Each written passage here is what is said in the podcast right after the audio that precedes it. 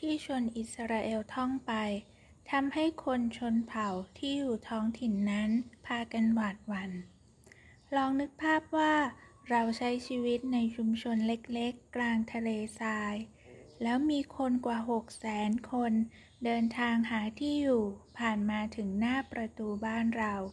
โดยเฉพาะอย่างยิ่ง คนเหล่านี้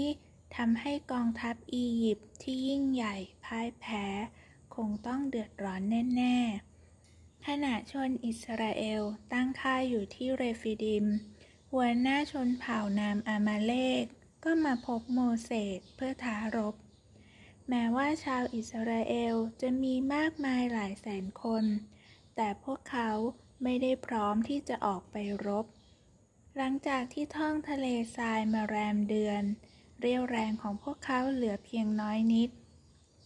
แต่ เมื่อไม่มีทางเลือก โมเสสจึงรวบรวมผู้คน และบอกให้โยชูวาเตรียมทัพ เลือกคนมาและนำพวกเขาไปรบกับอามาเลกวันพรุ่งนี้ ไม่ต้องกลัวพระเจ้าสถิตอยู่กับพวกเรา วันต่อมา อาโรนและเฮอ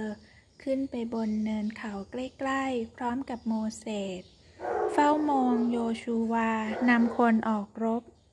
โมเสสยกไม้เท้าขึ้นเหนือศีรษะ ขึ้นสู่ท้องฟ้า ด้วยแขนทั้งสองข้าง เพื่ออ้อนวอนพระเจ้า ทันใดนั้น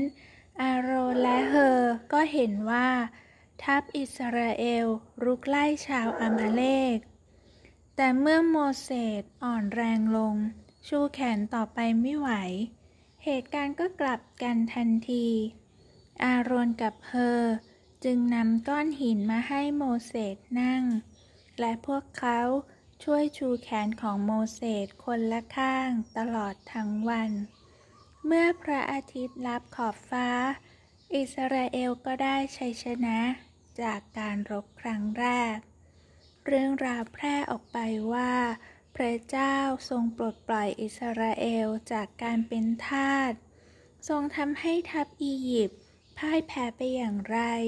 และทรงนำชัยมาสู่การรบอย่างไร เยโทร พ่อตาของโมเสส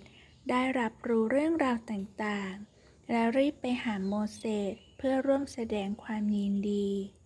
เยโทรรู้ว่า ตอนนี้โมเสสกลายเป็นผู้นำที่ยิ่งใหญ่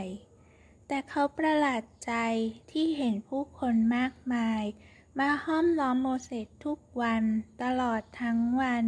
เพื่อขอให้โมเสสช่วยตัดสินใจ หรือแก้ปัญหาต่างๆให้ ผู้คนไม่คิดไม่ทำอะไร